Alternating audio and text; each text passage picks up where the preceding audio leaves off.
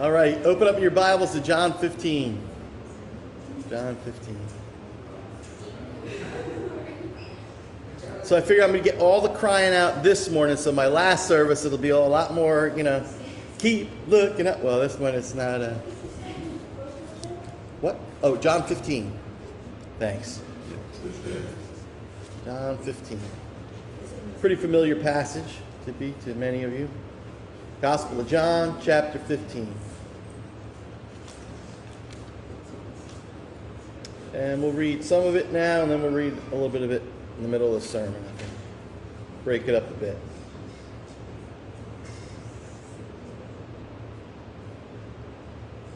You know what? We're going to read verses 1 to 17. Why not? Let's stand together. Verses 1 to 17. We're not going to go any further than that, so don't worry. Hear God's word to you this morning. I am the true vine, Jesus says. And my Father is the gardener. He cuts off every branch in me that bears no fruit, while every branch that does bear fruit, he prunes, so that it will be even more fruitful. You are already clean because of the word I've spoken to you. Remain in me, and I will remain in you. No branch can bear fruit by itself, it must remain in the vine. Neither can you bear fruit unless you remain in me. I am the vine, you are the branches. If a man remains in me and I in him, he will bear much fruit. Apart from me, you can do nothing. If anyone does not remain in me, he is like a branch that is thrown away and withers. Such branches are picked up, thrown into the fire, and burned. If you remain in me, and my words remain in you, ask whatever you wish, and it will be given you. This is to my Father's glory, that you bear much fruit, showing yourselves to be my disciples. As the Father has loved me, so have I loved you. Now remain in my love. If you obey my commands, you will remain in my love, just as I have obeyed my Father's commands and remain in his love. I have told you this so that my joy may be in you and your joy may be complete. My command is this love each other as I have loved you. Greater love has no one than this that they lay down their life his life for his friends. You are my friends if you do what I command. I no longer call you servants because a servant does not know his master's business. Instead, I have called you friends. For everything that I have learned from my Father, I have made known to you. You did not choose me, but I chose you and appointed you to go and bear fruit, fruit that will last. Then the Father will give you whatever you ask in my name. This is my command that you love one another. Thus ends the reading of God's holy and inerrant word. May He bless us to our hearts and lives this morning. We may be seated. My dear brothers and sisters in Christ, my friends in New City, who doesn't want to make a difference in the world? I haven't really met anybody that doesn't. I mean, especially as ministers of the gospel. I know Pete and I feel this way. Uh, who hasn't? Who, which one of us hasn't asked the question, "What impact has my life and ministry had?" Or what difference have I made in the world God has put me in? When I was a teen, uh, and some of you uh, probably heard this song too before. I used to listen to the song Eleanor Rigby from the Beatles. And I'd hum along, sing along, just go in my happy, joyful way, never really listening to what in the world it was saying. And then, like I just woke up from a dream, I remember uh, it was in uh, when I was in upstate New York serving there. All of a sudden, I actually listened to what he was saying, and I thought, what a depressing horrible song this is. Right?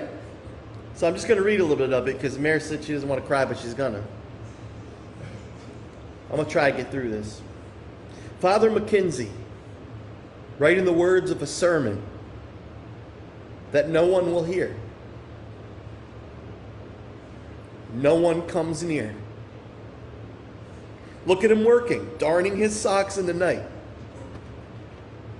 And there's nobody there.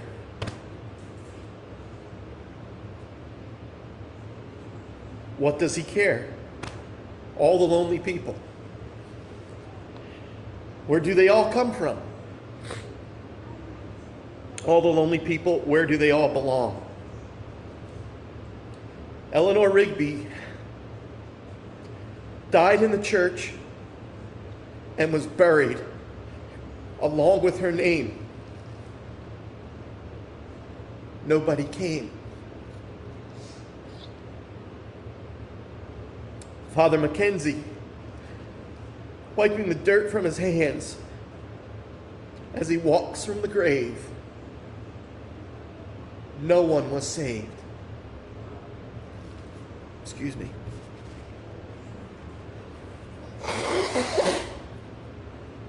That, my brothers and sisters, is a gospel worker's worst nightmare. If you ever wonder what your pastor loses sleep over, it's not what you think about. It's this. And that is the worst case scenario, of course.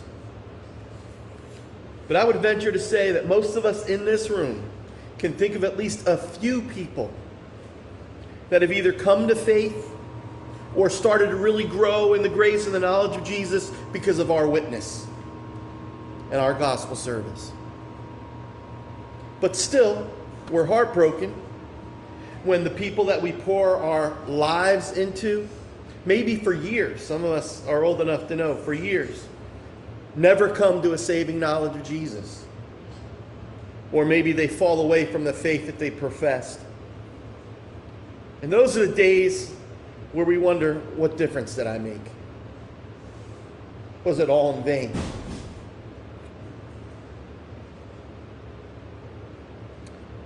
Well, if you've ever asked this question before or you're asking it now, there is good news, and hopefully I'll stop crying a little bit.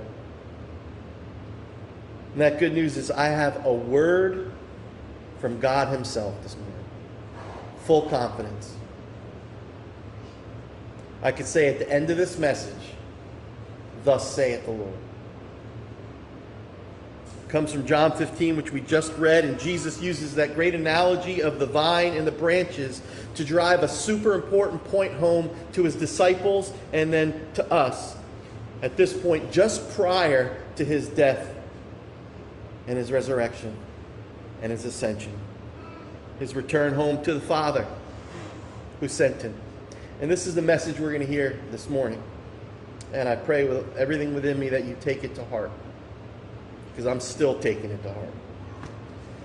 And that's this our impact for the kingdom, listen, you want to pay attention to this one. It depends on two things. It depends on the Father's pruning. Thank God. it depends on Him. But there is a secondary thing. It also depends on the believers remaining, just staying in the vine to the Father's glory. That's the message. So let's take a look at the first thing. You want your life to matter in this world, you want to bear fruit for King Jesus, the one who loved you and gave himself for you. You want to make a difference. First thing is, it depends on the Father's pruning. We saw that in the text right at the beginning.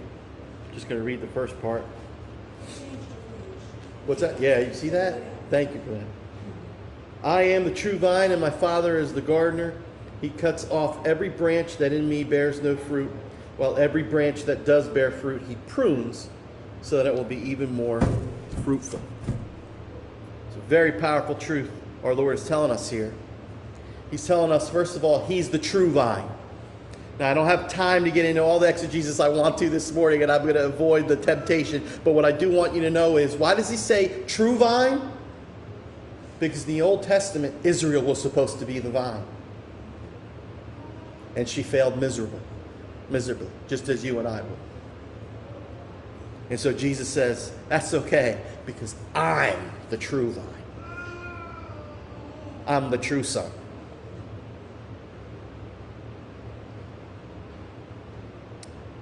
And he says something very interesting here. He says, My father is the gardener. And he says, He cuts off every branch that bears no fruit. Now, I just want to spend a couple moments on this part. In context, we could clearly see who Jesus is referring to in this immediate context. He's referring to those who are professors, but not possessors of true saving faith. And we know that the example in this context because there were 12. But all along, Jesus knew, of course. The others didn't. One of them wasn't. Of course, I'm referring to Judas. The one Jesus says, I have not lost any except for him.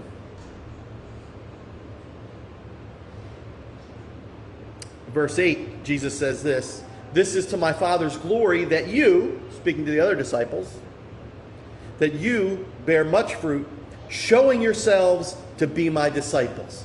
What shows that they belong to Jesus? Good fruit. Fruit that comes off the branches. Like when you go to that fig tree and it's got that big, fat, plumpy fig coming off it. Bottom line is those who bear fruit, they're proving that they belong to Christ, that they're in the true vine. Those who bear no fruit, not little fruit, but no fruit, prove that they don't they never belong to Christ at all. This is what the text says.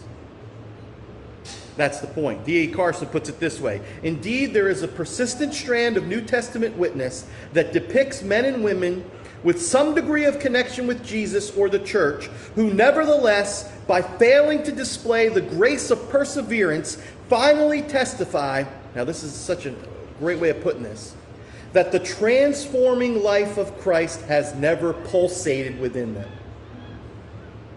Isn't that a powerful way of putting it? Now, you may remember, I thought, how do I make this simple for myself as well as for you? Well, I, I went right away in my mind and heart to the parable of the sower. Remember, Jesus told that another par- different parable? But I'm just going to read a bit of it just as a cross reference. Jesus tells us, you know, a, a sower went sowing his seed, and then he says this Some seed fell along the path, and the birds came and ate it up. Some fell on rocky places where it did not have much soil. So it sprang up quickly, but because the soil was shallow, when the sun came up, the plants were scorched and they were withered because they what? Had no root. Other seed fell among thorns, which grew up and choked the plants. Still other seed fell on good soil, where it produced a crop, a hundred, sixty, or thirty times what was sown. Note the characteristics of the good soil. Not that they all equally produced the same amount of fruit. Do you notice there was different numbers. But what did they all have in common? They produce something. Notice that? Only those who belong to, who bear fruit truly belong to Jesus ultimately. But then our Lord says something that's really good news here. As much as the other was a warning, this is an encouragement. He said, Every branch that does bear fruit, he prunes so that it'll be even more fruitful. Now, if, you have, if you've ever done any gardening at all, you know that that makes absolute sense. What do you do with living branches that are bearing fruit? I know this with peach trees, I know this with fig trees myself. Well, we prune them so that we, you know, we thin it out so that the, the we will have we'll give the other fruit the chance to really come to fruition and become luscious and big and sweet and juicy and beautiful, and we'll have a bumper crop if we do it right. And what Jesus is saying is that when the Father prunes us, it's in order that we might be even more fruitful. But I don't know if you've ever seen pruning or done pruning, if I was the tree, you know what I'm saying? That's a painful process. I believe what Jesus is saying is that all of our hardships, all of our disappointments, all of our sorrows, and all our trials are a part of that pruning that God's doing for his people. And of course, when we're under that knife, we question what's going on here? I'm not seeing the fruit. I'm a bloody mess. Now, I don't know if you've ever seen a tree that's been pruned, but I love this story. Some of you have heard it, but I'm going to tell it again. My brother doesn't, he's not a professional pruner. But we have this fig tree in our backyard we grew up with, as old as I am, from the motherland. Yes, it's from Italy. My uncle brought it over. And all the years growing up, I remember from that fig tree, I'd, I'd, sneak in after I come home from school, and you know everybody couldn't wait to pick the ripe stuff, but I'd go in and I'd start picking the ripe ones, and I'd eat them before I get in. And then my mom would go out, "Hey, what happened to the figs?" I'm like, "Come on, wonder what happened." Well, one year, a few years back, uh, we my brother looked at that tree and he said, "Man, this thing ain't doing so good. A lot, a lot of dead wood." He cut that thing back so bad it was like this tiny stump from this big, huge tree. And he said, Sam, I don't know if it's coming back. I think I killed it. I'll never forget that. But the amazing thing was, I took pictures for uh, Tom and Donna, our friends. It came back fuller. And it had an incredible bumper crop of figs. Merrill Tenney writes this The vineyards in the early spring look like a collection of barren, bleeding stumps. But in the fall, they are filled with luxuriant purple grapes. As the farmer wields the pruning knife on his vines, so God cuts dead wood out from among his saints, and often cuts back the living wood so far that his methods seem cruel. Sound familiar, church? Or I should say, feel familiar? Nevertheless, from those who have suffered the most, there often comes the most greatest fruitfulness. That really hit me. So, you see that we're crying a lot this morning. Well, one of the ways that the Lord prunes is uh, He puts the mirror up to your face. And sometimes He puts the mirror up to the face of the preacher and says, how we doing? I know you're preaching, everybody. And last night was one of those nights, or I should say last yesterday or this morning. Like Mary said to you, I'm not going to go long on it, but we walked up uh, Antonio, the my uh, brother and pastor, fellow pastor in Italy, and Mary and I, and we walk up uh, in the showboat. We get up to where the security station is, right by the elevators, and there's a man planted face down with a Coke bottle. And the security guard's kind of just standing over him, you can see he doesn't know what to do. And my first reaction is, come on, man, it's, it's a homeless guy. Because we always have homeless people come in, they don't live there, and then they have to be escorted out. And I'm like, you know, it's what, almost 2 in the morning, or whatever, it's 1.30 in the morning, we're exhausted. And uh, Mary goes, looks, gives me like this dirty look. Goes, no, she's, she rebuked me. And she puts her face down by the guy's face. And she starts talking to him. And I'm like, Mare, he's gonna, he's a shyster. And she's talking to him really sweet. She's like, honey, you live here? And he's like, yes. And he's actually talking back to her, like half. He's like, yes, I live here. And I'm like, really? He's talking to her? And I'm like, Mare, he doesn't live here. Now, come on, we gotta go, you know? And she goes, what number? 555. And I'm, there ain't no 555. what are you talking about? And so, uh, the guy, the security guard calls over, finds out, yes, the man lives there. Now, I'm about this big already. And then he goes, she goes, honey, do you have your card? The door's open. I'm like, how can the door be open? You need like a card key, a key, you know, key card to get in. I'm like, this guy's full of it. So Mary and the security guard lift the gentleman up. He's filled with excrement. Bring him into the elevator. The elevator is stench. I'm with Antonio, who is eyes wide open, totally shocked. He told us later, in America, this can happen? I thought this was the greatest nation. Take to the fifth, fifth floor, we get up. his door's open. I mean, this whole story just kept getting worse and worse for me. I know it's not about me, but in a sense it was. We open up his door. I'm sorry, say there was poop everywhere. And looked like all his belongings were shoved against the side of a wall. He was in a little efficiency. Not even a bedroom. What do you call it? Studio. And he kept saying, we kept saying, you need to go to the hospital. He's like, that's where I just came from. He's dying of cancer. And he was so weak, he kept dropping, we, we had to keep giving him a break to pick him back up again. And then finally, we prayed. Mayor said, Why don't you pray for him? I'm like, yeah. At this, why, lead the whole thing, why don't you? But she needed to because uh, I needed a wake up call. I'd become cynical. I needed pruning. Bad. I was like that tree that was looking really rough. Probably still am. And uh, we went back downstairs. The, security guard said amen to our prayer, by the way, which was very interesting. We go back down to our room and we could not sleep. We only had two or three hours to sleep because we had to get Antonio to the hospital, I mean, to the um, airport. But Antonio was devastated.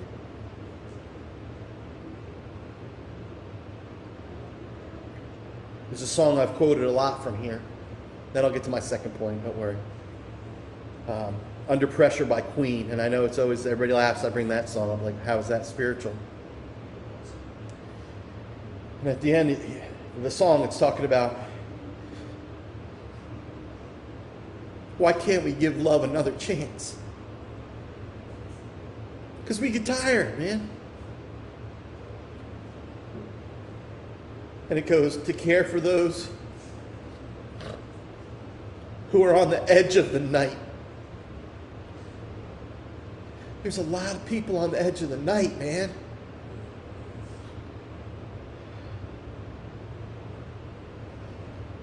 And I thought, am I the Levite?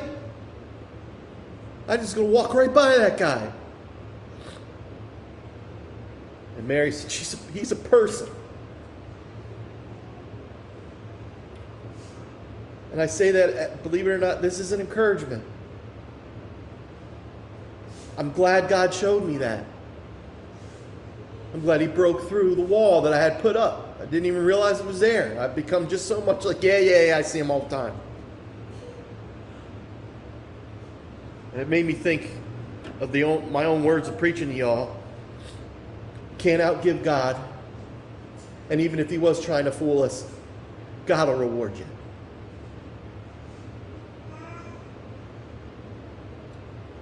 The good news is God is not going to be finished with you until you look like Jesus. And if he's got to give you a situation like last night and humiliate you, thank you, Jesus. You didn't just let me go on. There's a second thing, and the only, only other thing I want to point out this morning in the text. It doesn't just depend on the Father's pruning, and He will do it. Thank, thankfully. But there's something else Jesus mentioned. Not my words, his. It's also dependent on our remaining in Jesus. Look at verses 3 to 5. Jesus says, You are already clean because of the word I have spoken to you. Remain in me, and I will remain in you. No branch can bear fruit by itself, it must remain in the vine. Neither can you bear fruit unless you remain in me. I'm the vine, you are the branches. If a man remains in me and I in him, he will bear much fruit. Apart from me, you could do nothing. Quick word on the first thing he says because it's vitally important. You are already clean because of the word I've spoken. Earlier in John 13, he said, You are clean, but not all of you. And then the text says, For he knew who would betray him. So the other 11, Jesus is saying, You're already clean. You are a real branch. You are in the vine. And his whole point for them is now stay in, stay connected.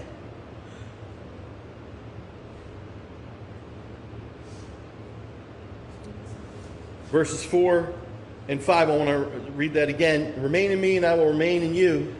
No branch can bear fruit by itself, it must remain in the vine. Neither can you bear fruit unless you remain in me. I am the vine, you are the branches. If a man remains in me and I in him, he will bear much fruit. Apart from me, you can do nothing.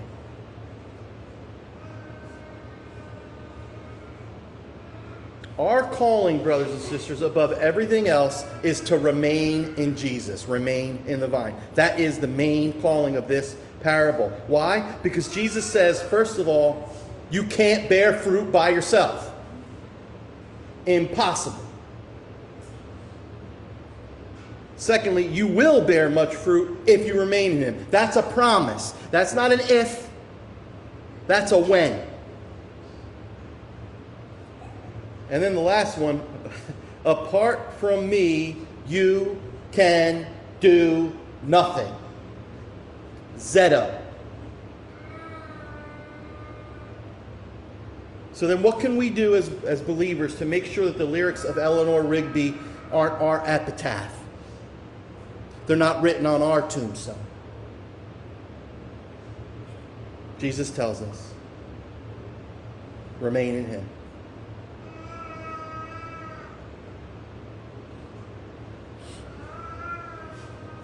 So, really, what's really, I love it when sometimes the Lord just boils it down for dummies like me.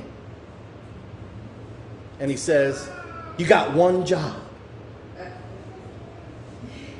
You know, like I've told you before, it's like these people that write down the death certificates and birth certificates in Italy, and you, it's illegible.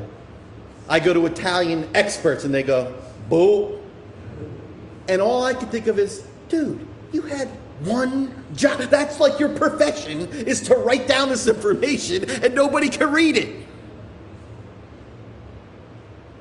Well, Jesus tells us our one job is to remain in the vine. It's to, uh, as other translations have put it, abide in Christ.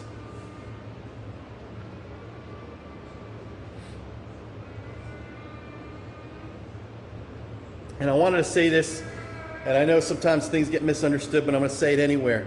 Your job is not to bear fruit. Hmm. Maybe that'll wake you up. Maybe you could call my presbytery. Your job is not to carry out the mission. Ooh. A little provocative there. Listen, your job is not even to glorify God. Oh. Come on now. How's he going to get out of this one? Your job is to abide in Christ. Because the only way you're doing any of those other things is if you're in abiding in Christ. If you're not remaining in him, good luck with that. Jesus already told you. Failure. F.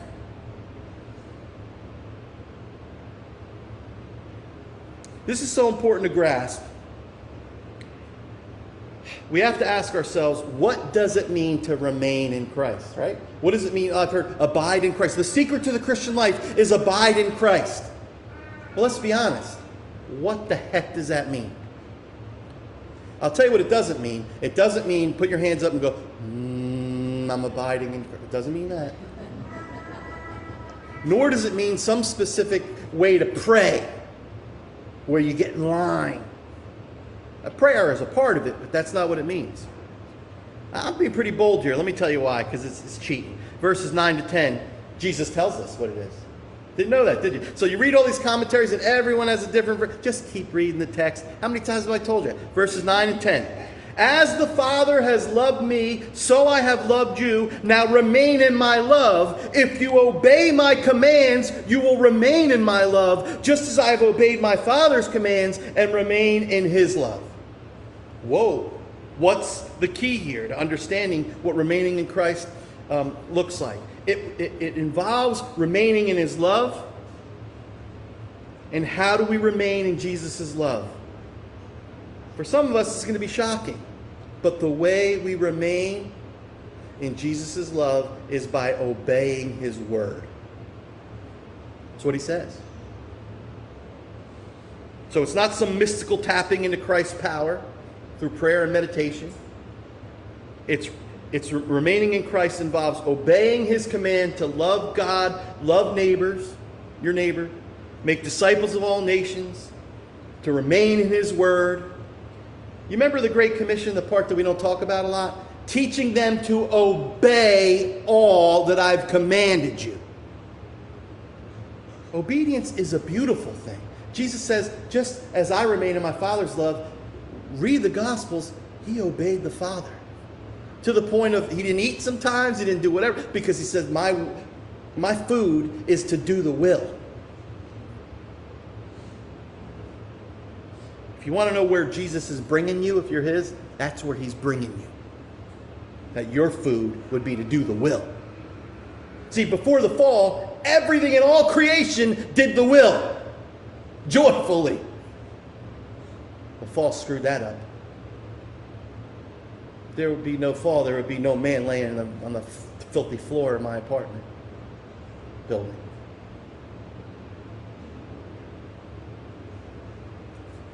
Leon Morris writes this This is not some mystical experience, it is simple obedience. It is when we keep Christ's commandments that we abide in his love, just as he kept the Father's commandments and thus abides continually in the Father's love. As we continue hearing and heeding the words of Jesus, we will remain in him, and he promises he will remain in us. And notice the result of this mutual remaining in one another we will bear much fruit for God's glory. So he says in verse 8, This is to my Father's glory that you bear much fruit, showing yourselves to be my disciples. Listen, of course, Jesus is not saying uh, we need to obey his commands in order to make God love us. We already know that. He's not saying, Obey my commands and then I will clean you. He already said what? You're already clean.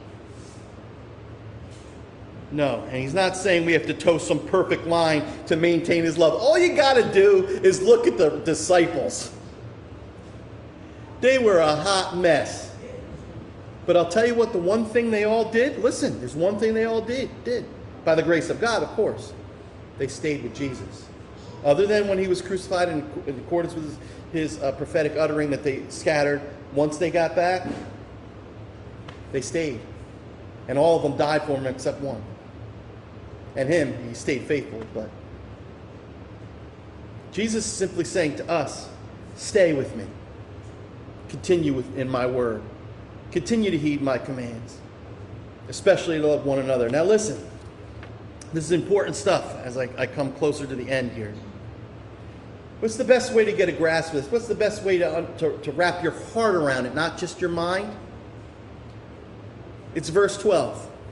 Let's take a look at verse 12.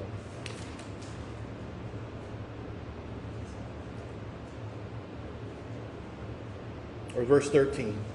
Greater love has no one than this, that he lay down his life for his friends. You are my friends if you do what I command. Question I want you to ask yourself, I have to ask myself, are you Jesus' friend? I'm not asking if you're a perfect Christian. I'm just asking a simple question. Are you his friend? Not acquaintance. Not fan. But friend.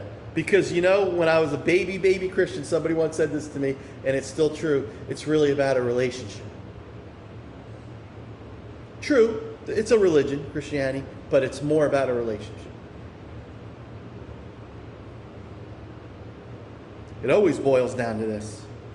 If you say Jesus is your friend, but you ignore his words, you make absolutely no attempt to love his other children. You go around telling everybody, oh, yeah, Jesus is my best friend. And yet your life has no evidence of that. Jesus is clearly saying, don't deceive yourself. You don't know me very well.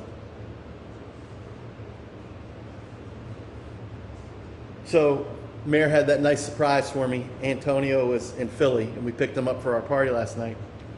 But we have two of our friends, Betsy and Heather. They live in Philly. And they, they write me this text. Listen, this is crazy. Oh, we have a great surprise for you in Philly. And we had just been in Philly. And it's the day before my party, and I have to preach. And I'm thinking in my head, oh, lovely. And I didn't want to disappoint them, didn't want to disappoint my wife, and it was the perfect setup. So, of course, um, I said, oh, yeah, this will be great, I'll go. But you know what I was actually thinking? Listen, I was thinking, I was a little disappointed. I thought they knew me better. if they knew me, they know I don't want to go no Philly. I'm not a big let's go to the city and see this museum and see this statue. It's just like Or my favorite one is uh, Dave Cohen always loves to tell this story. And, and I know so, a lot of people mess up my name, so don't be offended. But one time he said there's this person that came on a trip, you know, for either disaster relief or one of the teams. And they said Dave, Oh, yeah, me and Santos, we're real close. We're good friends. And you already know where I'm going with this. And Dave said he laughed. Because he's like, if you really knew Santos, you knew his name ain't Santos, and he doesn't, he doesn't so I know it's all right. But so that's what Jesus is saying here. Don't don't talk about being my friend. And yet having a lifestyle where you completely ignore my word, it has no place in your life.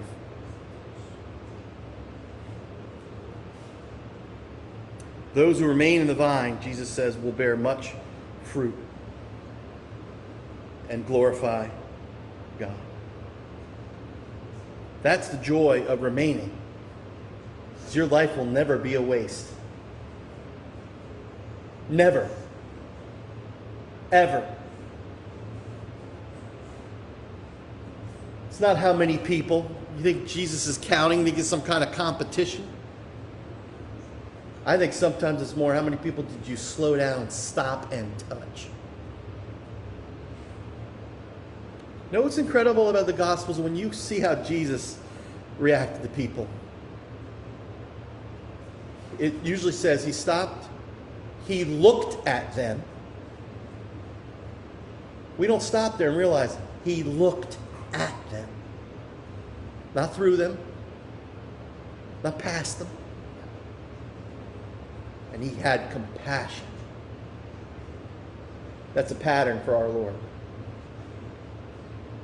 And if we're abiding in Him, we're remaining in Him, that life of Jesus is flowing out.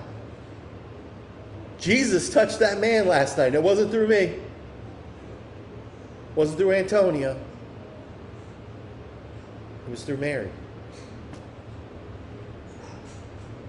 And it was the simplest.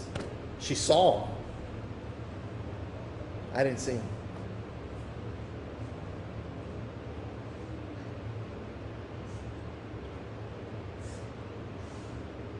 And I say that, I know I'm mixing passages here, but you remember the sheep and the goats, right? When I was hungry, you gave me something to eat. When I was thirsty, you gave me a drink. And the thing about the righteous, they say, when? They can't even think of a time that happened. But here's the thing I want to point out about it for our purposes this morning Jesus never forgot. He said, That was me. Jesus was on my floor yesterday morning. Amen?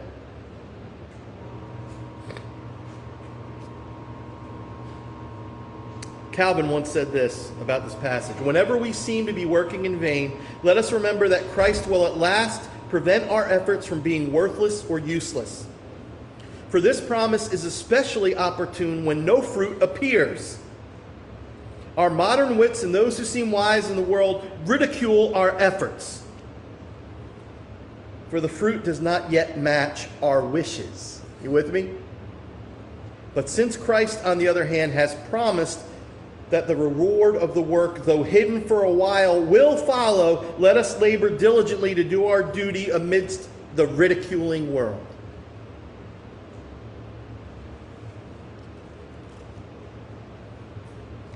Our call is not to entertain crowds, it's to share the good news of Jesus in word and deed with the hurting all around us no matter what race, no matter what color, no matter what socioeconomic level. I want to give you a little encouragement as a church as I close. I need to hear it, especially after the convicting night I had.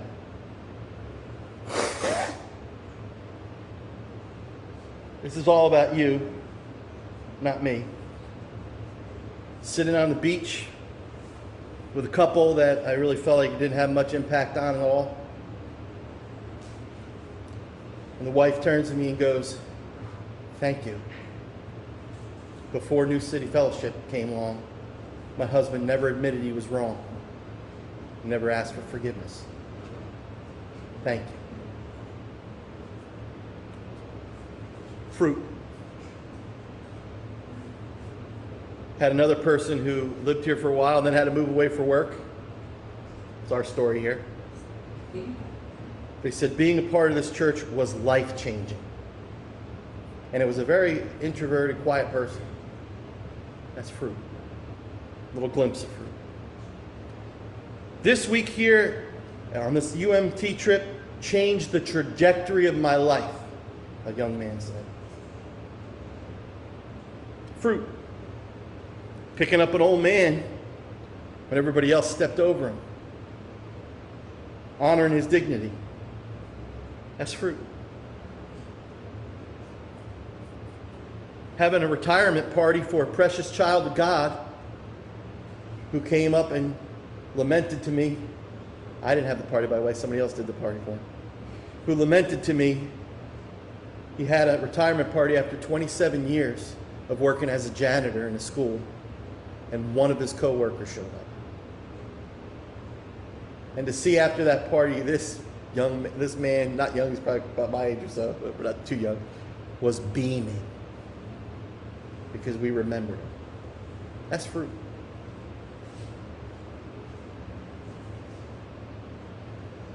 If you're a friend of Jesus, a living branch in the living vine, constantly tended to by the Father to ensure greater faithfulness, you will never have to worry about the awful words, no one was saved.